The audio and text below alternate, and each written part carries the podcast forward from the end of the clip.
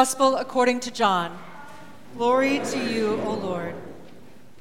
Early on the first day of the week, while it was still dark, Mary Magdalene came to the tomb and saw that the stone had been removed from the tomb. So she ran and went to Simon Peter and the other disciple, the one whom Jesus loved, and said to them, They have taken the Lord out of the tomb, and we do not know where they have laid him. Then Peter and the other disciple set out and went toward the tomb. The two were running together, but the other disciple outran Peter and reached the tomb first.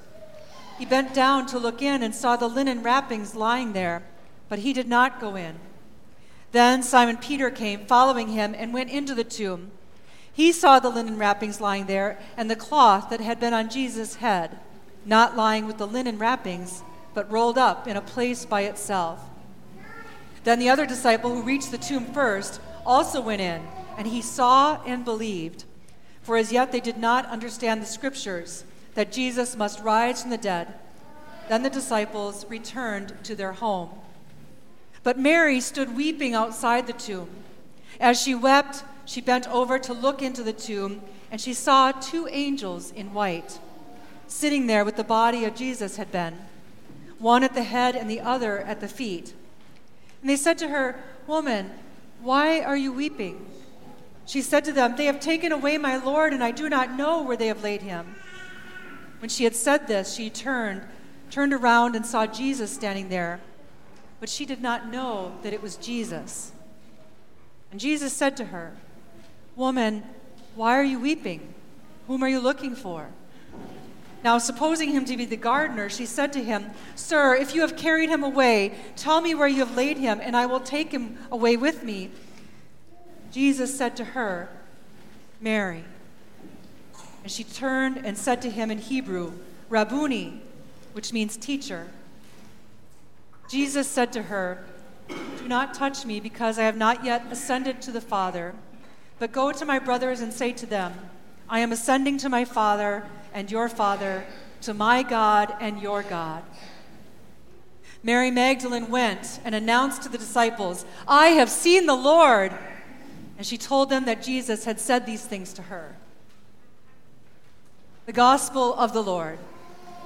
Praise, to you, O Christ. Alleluia, Christ is risen.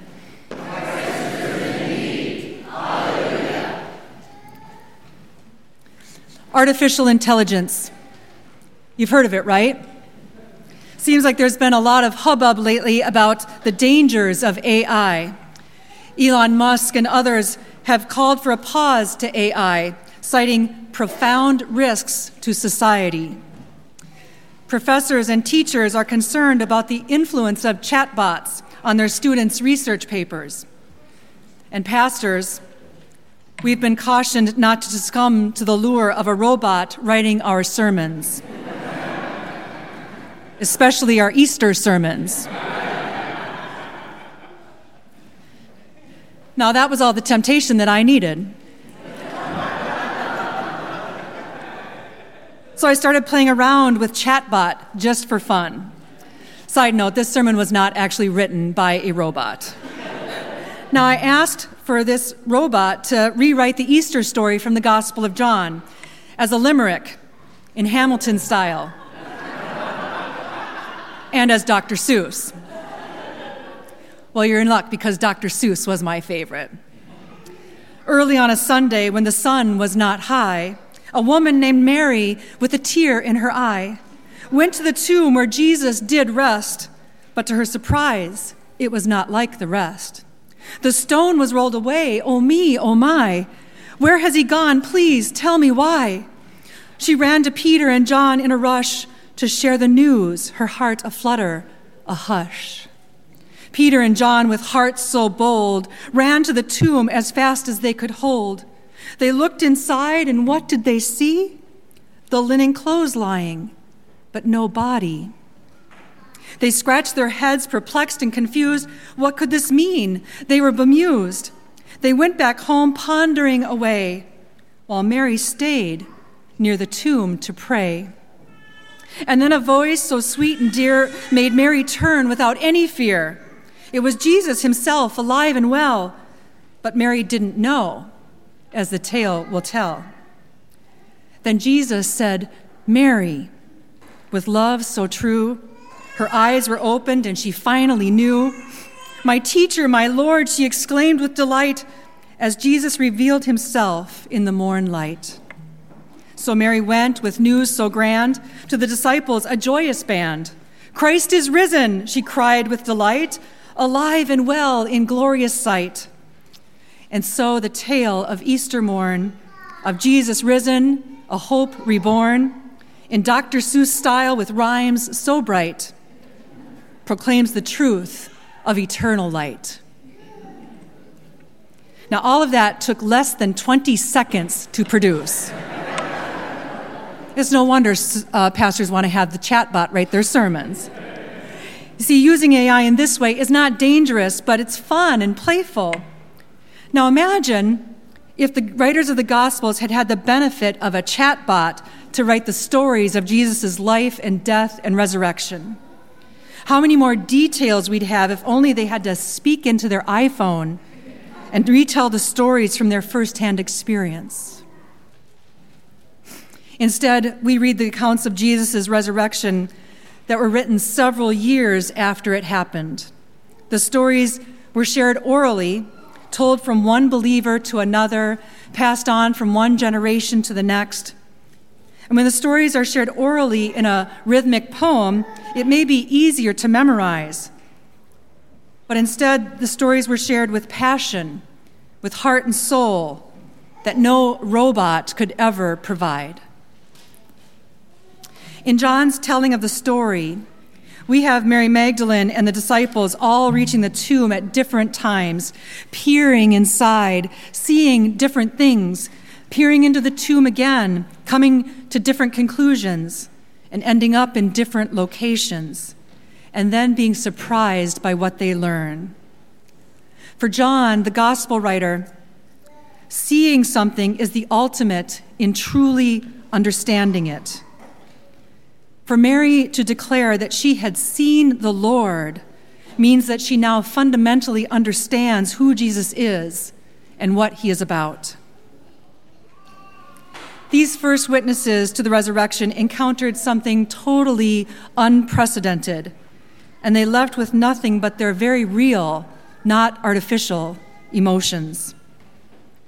It is Mary Magdalene who stands by the tomb in her grief, who is too timid or maybe too respectful to go inside like they did. She is the one who first begins to understand what God has done. It is Mary Magdalene whose honest response of sorrow honors all of our grief at the death of the one of what death has done to us. Mary is with all those who have ever stood at the graveside weeping who have struggled to carry on like normal after the death of a loved one, or who have felt isolated by their grief. Yet loneliness and despair are not how Mary's story ends. Easter puts a new ending on the grief that we bear, the sorrow that we carry through us throughout all of our life. As she stands there, she is approached by Jesus himself and she only recognizes him when he says her name. She doesn't piece together a theological mystery.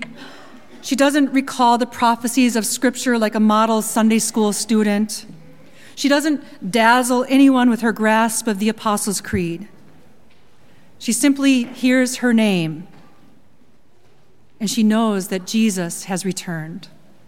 She hears a voice that only one person can have and she knows that God has triumphed over death and the grave.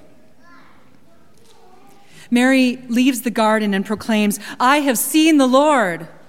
And through her witness, we are empowered to look death in the eye, to peer into the open tomb, to gather at the scenes of tragedy and loss, and give, pro- and give witness to the promise of the resurrection the resurrection of Jesus, and new life for us.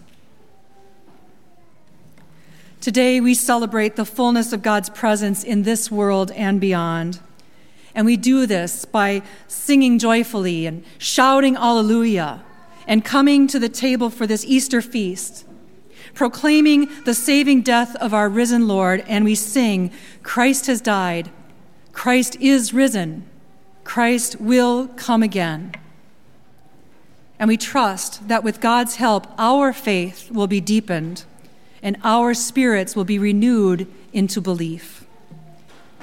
We come today not because our faith is sufficient or because we have this Easter thing completely figured out, but we come because we long to be filled with the one who gives us new life.